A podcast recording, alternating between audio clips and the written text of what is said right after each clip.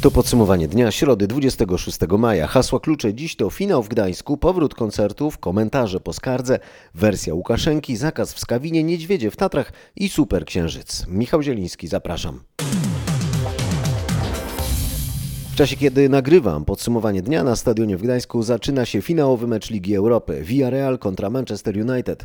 To ciekawy trenerski pojedynek. Unai Emery trzykrotnie już wygrywał te rozgrywki z Sevillą. Ole Gunnar Solskjaer czeka na pierwsze trofeum zdobyte w roli szkoleniowca Manchesteru. Pojedynek oglądają też nasi kadrowicze. Dynamo Kijów Tomasza Kędziory grało w Lidze Europy i odpadło z niej właśnie po dwumeczu z Villarrealem. Była to bardzo dobra drużyna, ma naprawdę kilku zawodników na najwyższym poziomie i w meczu z Manchesterem myślę, że będzie to wyrównany mecz, ale ja od małego trzymałem kciuki za Manchester United. Jest to taka drużyna, na której się wychowałem, można trochę tak powiedzieć, bo oglądałem wszystkie mecze ich w telewizji z serii Fergusona, więc trzymam kciuki za Manchester dzisiaj. 1267 nowych przypadków zakażeń koronawirusem. Tydzień temu było ich 2344, a 2 tygodnie temu 4255. W ciągu ostatniej doby wykonano ponad 57 tysięcy testów, z czego wynika, że tylko co 40 był pozytywny. A od przyszłego piątku, 4 czerwca, wracają koncerty na świeżym powietrzu i w budynkach. Rzecz jasna zgodnie z reżimem sanitarnym, z limitem osób i w dystansie. Będzie znów okazja, by posłuchać muzyki na żywo. To było ze 2 lata temu chyba, albo 3. Przed pandemią. Ostatni koncert, na jakim byliśmy. Cudowny, no. Jak pani wspomina? No, aż mi ciarki przeszły. Cudowny koncert był. Teraz będzie okazja powtórzyć. Trochę inne warunki. Bardzo, bardzo bym chciała. Co takiego jest w takich koncertach, takich imprezach, że się chce? To jest nie do opisania, to nie jest przez szybę, tak? To jest uczestniczenie w czymś, w wydarzeniu. Jest przepiękna sprawa. Siedzi się koło ludzi, jakby widzi się innych przeżywających to samo. Teraz to będzie takie siedzenie w dystansie, 1,5 metra minimum, ale mimo to warto i będzie fajnie. Warto, a my jesteśmy wszyscy szczepieni, na pewno znajdziemy znajomych, którzy też pójdą, więc dystans nie będzie konieczny. To jako ci szczepieni nie będą państwo wliczać się do tej liczby 250? Tak, więc zrobimy tłoku trochę. I hałasu? I hałasu na pewno też. Teraz w podsumowaniu dnia komentarze po wczorajszej skardze Najwyższej Izby Kontroli na najwyższych urzędników państwowych w związku z wyborami kopertowymi sprzed roku. Premier postąpił tak jak powinien, tak Zbigniew Ziobro broni premiera Morawieckiego w sprawie wyborów kopertowych. Zawiadomieniem zajmą się teraz prokuratorzy, a zatem podwładni Zbigniewa Ziobro. Mariusz Piekarski o tym, jak dokładnie prokurator generalny bronił premiera. Przekonywał, że premier nie miał innego wyjścia, próbując organizować wybory kopertowe, chciał chronić kraj przed anarchią, bo zbliżał się koniec kadencji prezydenta. Premier według Ziobry postąpił tak, jak należało, by wypełnić konstytucyjny obowiązek w trudnych czasach pandemii. Premier podjął jedyną rozsądną, racjonalną i odpowiedzialną decyzję, że zmierzał w kierunku tego, aby te wybory zostały przeprowadzone. Tą płomienną obronę Ziobry można byłoby uznać za jasny sygnał dla podwładnych, dla prokuratorów, którzy dostaną zawiadomienie z NIK-u, gdyby nie to, że w słowach Ziobry nie padło jedno, że działania premiera były legalne. Ziobro mówi jedno, a robi drugie. I zdaniem posła PO Roberta Kropiwnickiego Ziobro może teraz grać zawiadomieniem NIK-u, trzymać premiera w niepewności. Po prostu będzie czekał, będzie rozgrywał tę piłkę, którą wystawił mu Banaś. I teraz prokuratura może miesiącami zwlekać z decyzją, czy rozpocząć śledztwo, czy umorzyć sprawę, przewiduje poseł PO. Warszawa, Mariusz Piekarski. Wygląda na to, że to jest sprawa dla prokuratora. Tak mówiła w RMF FM rzeczniczka partii Porozumienia Jarosława Gowina Magdalena Sroka. Posłanka przekonywała, że w sprawie wyborów kopertowych i ustalenniku trzeba czekać na to, co zdecydują śledczy. Wydaje się, że zarzuty, które stawia Najwyższa Izba Kontroli, wskazują na to, że takie postępowanie powinno zostać prowadzone. No tak, tylko że Zbigniew Ziobro najpierw bierze udział w naradach politycznych, na Nowogrodzkiej na przykład, spotyka się z kolegami z rządu, a potem jako prokurator generalny ma nadzorować pracę prokuratorów, którzy mieliby zajmować się kolegami z rządu. Pani wierzy w to, że to kompletnie się ze sobą nie kłóci i że możliwe jest transparentne działanie w tej sprawie? Wszyscy próbują dookoła komentować, czy to Najwyższą Izbę Kontroli, czy prokuraturę i ich działania. Ja natomiast uważam, że zarówno w jednej instytucji, jak i w drugiej pracują, służą funkcjonariusze, czy prokuratorzy, czy urzędnicy, którzy wykonują po prostu swoje obowiązki. Syn prezesa Najwyższej Izby Kontroli Jakub Banaś oskarża służby specjalne o sfabrykowanie maili o jego rzekomym samobójstwie. Ktoś podszywający się pod Jakuba Banasia twierdził, że popełni on samobójstwo wysadzając swój dom. Te maile pojawiły się w przeddzień konferencji kierowanej przez jego ojca Izby 2 tygodnie temu. Konferencji w sprawie wyborów kopertowych. Te maile dotarły do wszystkich delegatur Najwyższej Izby Kontroli. Jak dowiedział się reporter RMF FM Krzysztof Zasada, syn prezesa NIK złożył już w tej sprawie zawiadomienie do prokuratury. Według niego to była przygotowana i przemyślana akcja. Treść wiadomości i sposób ich rozsyłania wskazuje na duży profesjonalizm autorów. W zawiadomieniu do prokuratury zwraca też uwagę na reakcję policji na te groźby. Dopiero po 6 godzinach od ich otrzymania funkcjonariusze zaczęli je weryfikować, wchodząc o 6 rano do jego matki, a potem dzwoniąc do niego samego. Jakub Banaś chce wyjaśnienia, czy te działania były inspirowane i przeprowadzone przez, tu cytat, politycznie zaangażowanych funkcjonariuszy organów bezpieczeństwa lub porządku publicznego w celu zapobieżenia lub zakłócenia porannej konferencji prezesa NIK.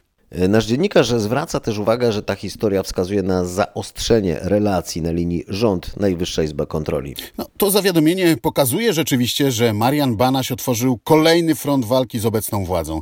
Choć autorem jest syn prezesa, on sam w podobnym duchu wypowiadał się o tej akcji z fałszywymi mailami. Te informacje, w których ktoś podszywa się pod Jakuba Banasia, miały zdaniem obu panów sprawić, że nie dojdzie do skutku lub zostanie zakłócona konferencja, podczas której Izba prezentowała wyjątkowo krytyczne dla rządu wyniki kontroli na temat wyborów widmo. Tak jednak się nie stało, choć nieoficjalnie dowiedziałem się, że prezes przed tą konferencją ciężko przeżył pojawienie się informacji, w których pojawiły się treści o planie samobójstwa syna. Odnosząc się do tych działań, Marian Banaś mówił o metodach totalitarnego państwa. A teraz o służbach specjalnych na arenie międzynarodowej.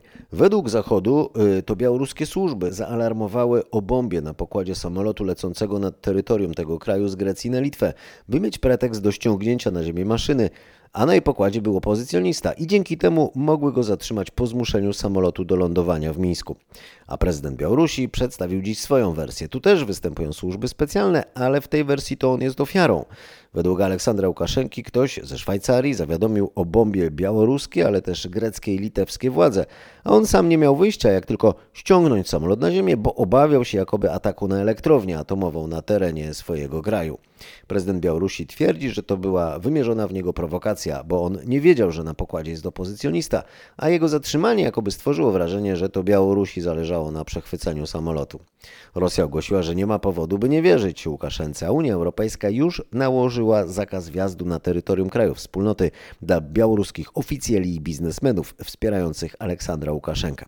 A jak reagują na to wszystko Stany Zjednoczone? Joe Biden powiedział dziennikarzom, że kwestia sankcji, które mogą, a zapewne zostaną nałożone na Białoruś, jest otwarta, jednak jak podkreślił, nie chce spekulować w tej sprawie na tym etapie, dopóki są one omawiane. Dał do zrozumienia, że wkrótce w tej sprawie wydany zostanie jakiś komunikat, oświadczenie, ale jeszcze nie na tym etapie. To Paweł Żuchowski z Waszyngtonu, który zwraca uwagę, że w Ameryce media wzywają, by odpowiedź Stanów Zjednoczonych była szybka. Tak, to prawda, Washington Post napisał, że czas odpowiedzieć siłą podstępnemu i nikczemnemu dyktatorowi Białorusi. Washington Post porównał Łukaszenkę do, jak napisano, jego patrona. Chodzi tutaj o prezydenta Rosji, Władimira Putina, który ani odrobinę nie przejmuje się demokracją i jej podstawowymi wartościami. A więc w tym artykule nawiązano także do Władimira Putina. Dziennik wskazał, że obaj przywódcy stosują porwania, zabójstwa, otrucia oraz zastraszenia zarówno u siebie, jak i coraz częściej za granicą i zaproponował, by administracja prezydenta USA Joe Bidena rozważyła nałożenie kolejnej tury sankcji. Poprzednie sankcje USA nie zmieniły ani trochę trajektorii działań Łukaszenki. Pora na wprowadzenie takich, które zabolą. Należy celować, jak tutaj podkreśla gazeta, w sieci finansowe i oligarchów, którzy wzmacniają Łukaszenkę. Zaznaczone chodzi o tych wszystkich, którzy po prostu wspierają reżim. W ciągu kilku tygodni Czesi mają przedstawić szczegółowe żądania, których spełnienie sprawiłoby, że wycofają pozew w sprawie kopalni Turów w Bogatyni. Według Ministerstwa Aktywów Państwowych koszty sięgające niemal 200 milionów złotych nie mają w całości spaść tylko na stronę polską, a miałyby być dzielone przez Czechów. Ponadto Czesi chcą dostępu do monitorowania stanu środowiska po polskiej stronie, w tym w kopalni. W czasie, gdy trwają negocjacje, we Wrocławiu odbyła się kolejna demonstracja pracowników Turowa. Do stolicy Dolnego Śląska, jak już informowaliśmy, przyjechało kilkanaście autokarów. Protestowali przeciwko nakazanemu przez Trybunał Sprawiedliwości Unii Europejskiej natychmiastowemu zamknięciu kopalni Turów. Przypomnę, że to orzeczenie Trybunału jest skutkiem czeskiej skargi na polskie postępowanie dotyczące środowiska naturalnego. Jak przebiegał ten dzisiejszy protest w obronie miejsc pracy we Wrocławiu, o tym opowie nasz reporter Paweł Pycnik. Można powiedzieć, że spokojnie zabezpieczała go policja, choć, co oczywiście nie dziwi, związkowcom towarzyszą duże emocje. Chodzi w końcu o miejsca ich pracy. Kilkaset osób przeszło z Placu Wolności przed Biuro Parlamentu Europejskiego. Mieli ze sobą flagi, transparenty i worki z węglem, który rozsypali na chodniku. To, co się wydarzyło, to jest karygodne pod względem ludzkim i ekologicznym. Co by się stało, gdyby przestano pompować wodę w kopalni. Dzisiaj pani jakaś swoją decyzją jednoosobowo każe zamknąć Turów. Jutro może Bełchatów, pojutrze może coś innego. Także my tu walczymy o swoje miejsca pracy, o to, żeby nasz region przeżył, żebyśmy się nie stali Wałbrzychem, gdzie to, co zostało zrobione w Wałbrzychu, to było właśnie takie barbarzyństwo, gdzie Wałbrzych dopiero dzisiaj tam się lekko podnosi z kolan. Mówili związkowcy, którzy przyjechali nie tylko z Bogatyni, ale też z Bełchatowa. Podkreślają oni, że same słowa o bliskim porozumieniu z Czechami to za mało. Zamierzają protestować, dopóki umowa nie zostanie podpisana, a skarga wycofana. Przypomnę, Trybunał Sprawiedliwości Unii Europejskiej nakazał Polsce natychmiastowe wstrzymanie wydobycia węgla w kopalni Turów. Stało się to po wniosku złożonym przez Czechów. Ich zdaniem kopalnia ma wpływ na zmniejszenie poziomu wód gruntowych w regionach przygranicznych. Pandemia usunęła w cień zagrożenie, jakie dla zdrowia i życia powoduje skażenie powietrza. A skoro mowa o węglu polskiej specjalności, to wspomnę o niedawnych wynikach badań naukowców z Harvardu, według których z powodu smogu w Polsce co roku umiera 90 tysięcy ludzi, a więc 2 razy więcej niż szacowano do tej pory. Jak również więcej niż zmarło zakażonych koronawirusem od początku pandemii. Dziś na mapie Polski przybyło miasto, w którym nie będzie można ogrzewać węglem. Chodzi o podkrakowską Skawinę. Ten zakaz ma obowiązywać od 2030 roku. Ta uchwała jest efektem tych kilku lat pracy, a z drugiej strony jest pewnym elementem w tej drodze, by dotrzeć do upragnionego celu. A upragnionym celem jest możliwość wyjścia w zimie, w mroźny dzień na pole i przespacerować się i poddychać świeżym, czystym, skawińskim powietrzem, o czym wszyscy mieszkańcy gminy Skawina marzą. Mówi burmistrz Skawiny Norbert Rzepisko. Każdy mieszkaniec będzie mógł liczyć na finansowanie wymiany kotła węglowego. Jednocześnie podobną uchwałę odrzucili dziś radni Rabki. Nie stanie się więc ta miejscowość pierwszym polskim uzdrowiskiem z zakazem ogrzewania węgla. Pandemia zwiększyła zaufanie do nauki, potwierdzają przeprowadzone w 17 krajach badania State of Science Index. W Polsce to zaufanie deklaruje aż 89% ankietowanych. Zaufanie do samych naukowców 82%. Mówi nam Mariusz Wawer, ekspert do spraw zrównoważonego rozwoju w organizującej te badania firmie 3M. W oczach Polaków naukowcy stali się trochę takimi superbohaterami naszych czasów, czasów pandemii. Dzisiaj aż 82% Polaków ufa naukowcom. I to najwyższy poziom od początku badań. Oczywiście trudno się temu dziwić. W końcu to naukowcy przez kilkanaście miesięcy dawali nam nadzieję, ogłaszając postępy w pracach nad szczepionką i co ważne, dokonali tego. Znaczy stworzyli szczepionkę, która pozwala nam wrócić do normalności. Przed wybuchem pandemii obserwowaliśmy raczej trend spadkowy. Pandemia sprawiła, że ten odsetek naukowy niedowiarków w naszym kraju zaczął spadać i to już dzisiaj jedynie 1/5 badanych mówi nam o tym, że nie do końca wierzy nauce. Natomiast jeszcze 3 lata temu aż 30% z nich kwestionowało głos nauki. W porównaniu z innymi krajami Polacy są teraz jednym z najmniej sceptycznych narodów wobec nauki. Ufamy bardziej nauce niż Amerykanie, Anglicy czy Niemcy. Ciekawe, co myślą o nauce i technice mieszkańcy chińskiej prowincji Xinjiang. Według BBC sztuczna inteligencja testowana jest tam na muzułmańskiej mniejszości ujgurskiej.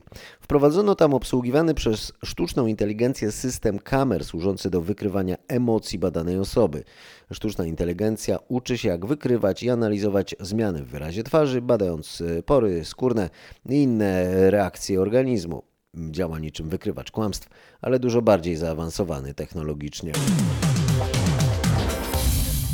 Polska zakończyła sukcesem przeprowadzony wczoraj test pilotażowy działania certyfikatów covidowych, które mają ułatwić podróżowanie w te wakacje. Taką informację przekazał naszej korespondentce w Brukseli rzecznik Komisji Europejskiej Johannes Barke.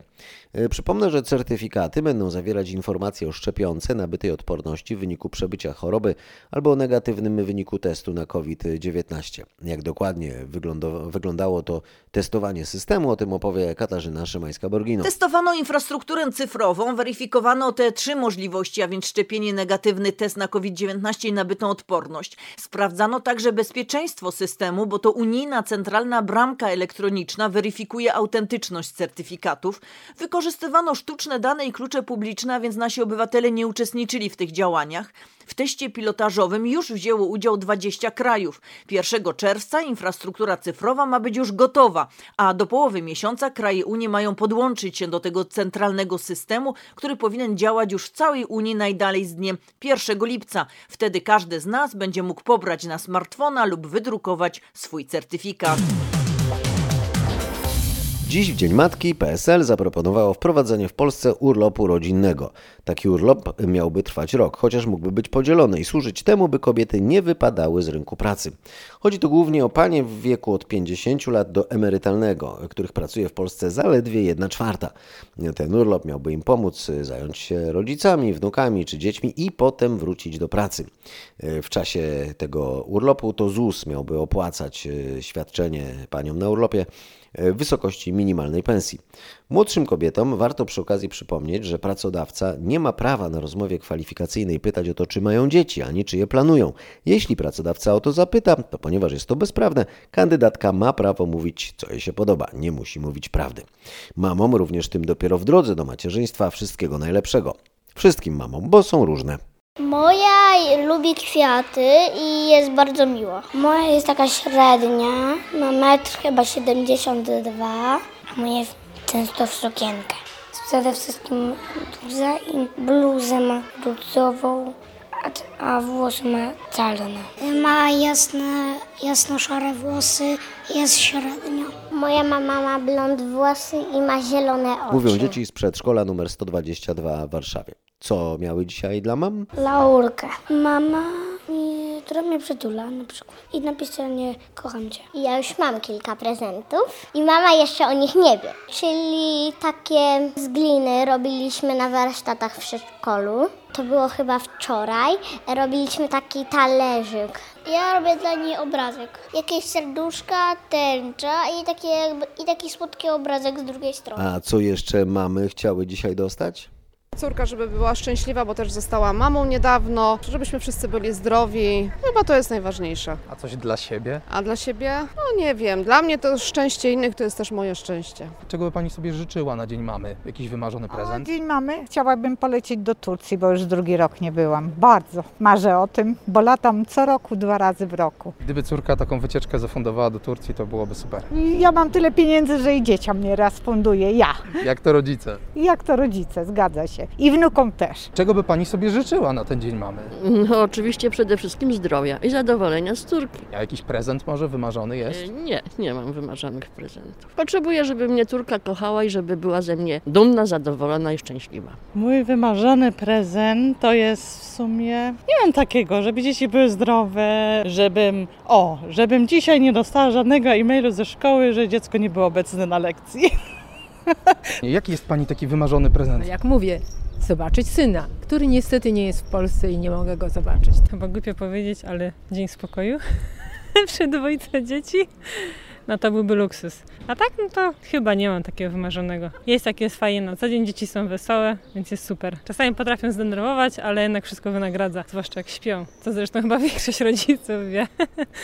Nie mam wymarzonego prezentu jakoś, żeby córka mnie odwiedziła. O, to byłby prezent rzeczywiście, bo tak, rzeczy to są tylko rzeczy. Od kilkudziesięciu godzin panie Sylwia i Beata są matkami. W szpitalu Instytut Centrum Zdrowia Matki Polki w Łodzi urodziły zdrowe córeczki Kaję i Lenkę. Rozmawiała z nimi nasza reporterka Agnieszka Wyderka. Jaki będzie ten pani pierwszy dzień matki? Na pewno szczęśliwy, niestety w szpitalu, ale też szczęśliwy pod względem pierwszym, że miała Kaja się urodzić właśnie w Dzień Matki, ale trochę przyszła wcześniej na świat. W czwartek już będziemy świętować Dzień Mamy. Też mam prezent taki dla mojej mamy, że to jest pierwsza wnusia. Czy będzie pani matką Polką? Chciałabym, będę do tego dążyła, na pewno wyrozumiałą.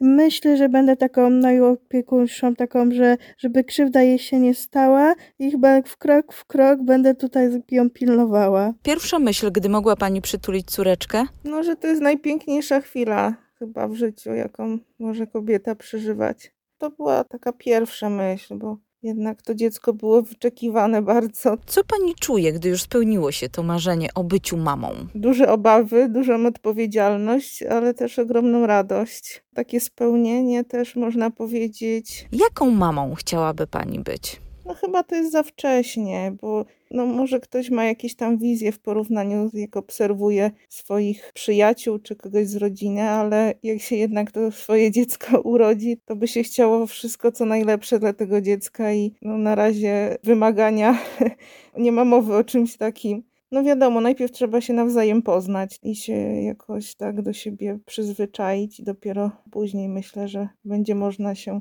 jakoś bardziej określić i sprecyzować. A przede wszystkim nacieszyć teraz. Jest pani bardziej szczęśliwa czy zmęczona? Nie, szczęśliwa. Tutaj zmęczenie to na inny plan schodzi. Tutaj też adrenalina działa chyba od porodu jeszcze i nawet jak mi na chwilę zabierają na badania, czy tam troszeczkę musiała w inkubatorku poleżeć, to tęskni się jednak za tym dzieckiem bardzo i się zastanawia, co tam się dzieje. No chyba najbardziej szczęście. Największe takie uczucie. Niektóre mamy dziś się denerwowały egzaminem dziecka na koniec podstawówki. Dziś była matematyka. A jak się stresowali uczniowie? Tomasz Lewandowski, nauczyciel matematyki z podstawowej dwójki w Lublinie, mówi, że nie było się zbytnio czym stresować. Rozmawiał z nim nasz reporter Krzysztof Kot. Z koleżankami uznaliśmy, że egzamin był nastawiony na ułamki zwykłe dziesiętne oraz dwa zadania otwarte były z Pitagorasa, stwierdzenia Pitagorasa tutaj w otwartych. To było potrzebne praktycznie, dwa były w twierdzeniu Pitagorasa, tak? W dwóch zadaniach otwartych było twierdzenie Pitagorasa, więc dwukrotnie sprawdzili uczniów z tego. Czyli jeśli ktoś nie umiał, to od razu miał minus punkty za dwa zadania. Dwa punkty odpadały w dwóch zadaniach już wtedy. I do tego ułamki zwykłe, tak? Tak, ułamki zwykłe i dziesiętne tutaj też. I one też były podstawą do tego, żeby wykonać obliczenia w kolejnych zadaniach. Tak, tak. W innych zadaniach również to było sprawdzane. Niedźwiedzie w Tatrach bardzo się uaktywniły. Tylko wczoraj ratownicy TOPR przyjęli 4 zawiadomienia od turystów, którym niedźwiedź wszedł w drogę i nie mogli dalej wędrować. O tej porze roku to normalne, bo niedźwiedzie w okresie rui są bardziej aktywne, wyjaśnia ratownik dyżurny TOPR Tomasz Wojciechowski. No jest to taki czas, że te niedźwiedzie chodzą, niedźwiedzie są poniekąd u siebie i nie zawsze czują należyty respekt i szacunek przed turystami. No jest to na pewno sytuacja dla turysty stresowa, dla niedźwiedzia pewnie też. My zawsze apelujemy, żeby do tych niedźwiedzi nie podchodzić, żeby nie wchodzić między jednego a drugiego, najczęściej między dużego a małego, no bo takie sytuacje mogą być niebezpieczne. Jeżeli istnieje możliwość, to najlepiej obejść łukiem te stwory i udać się dalej w zamierzonym kierunku albo zawrócić.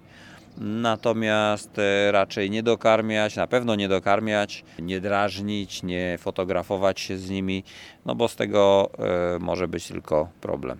Ale wy w tych wypadkach nie interweniowaliście? Nie, nie mamy strzelby, w związku z czym do niedźwiedzi się też nie zbliżamy.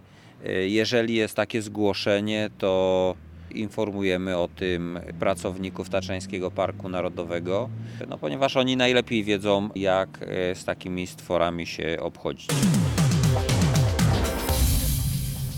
To już prawie pełne podsumowanie dnia. Jest wieczór 26 maja.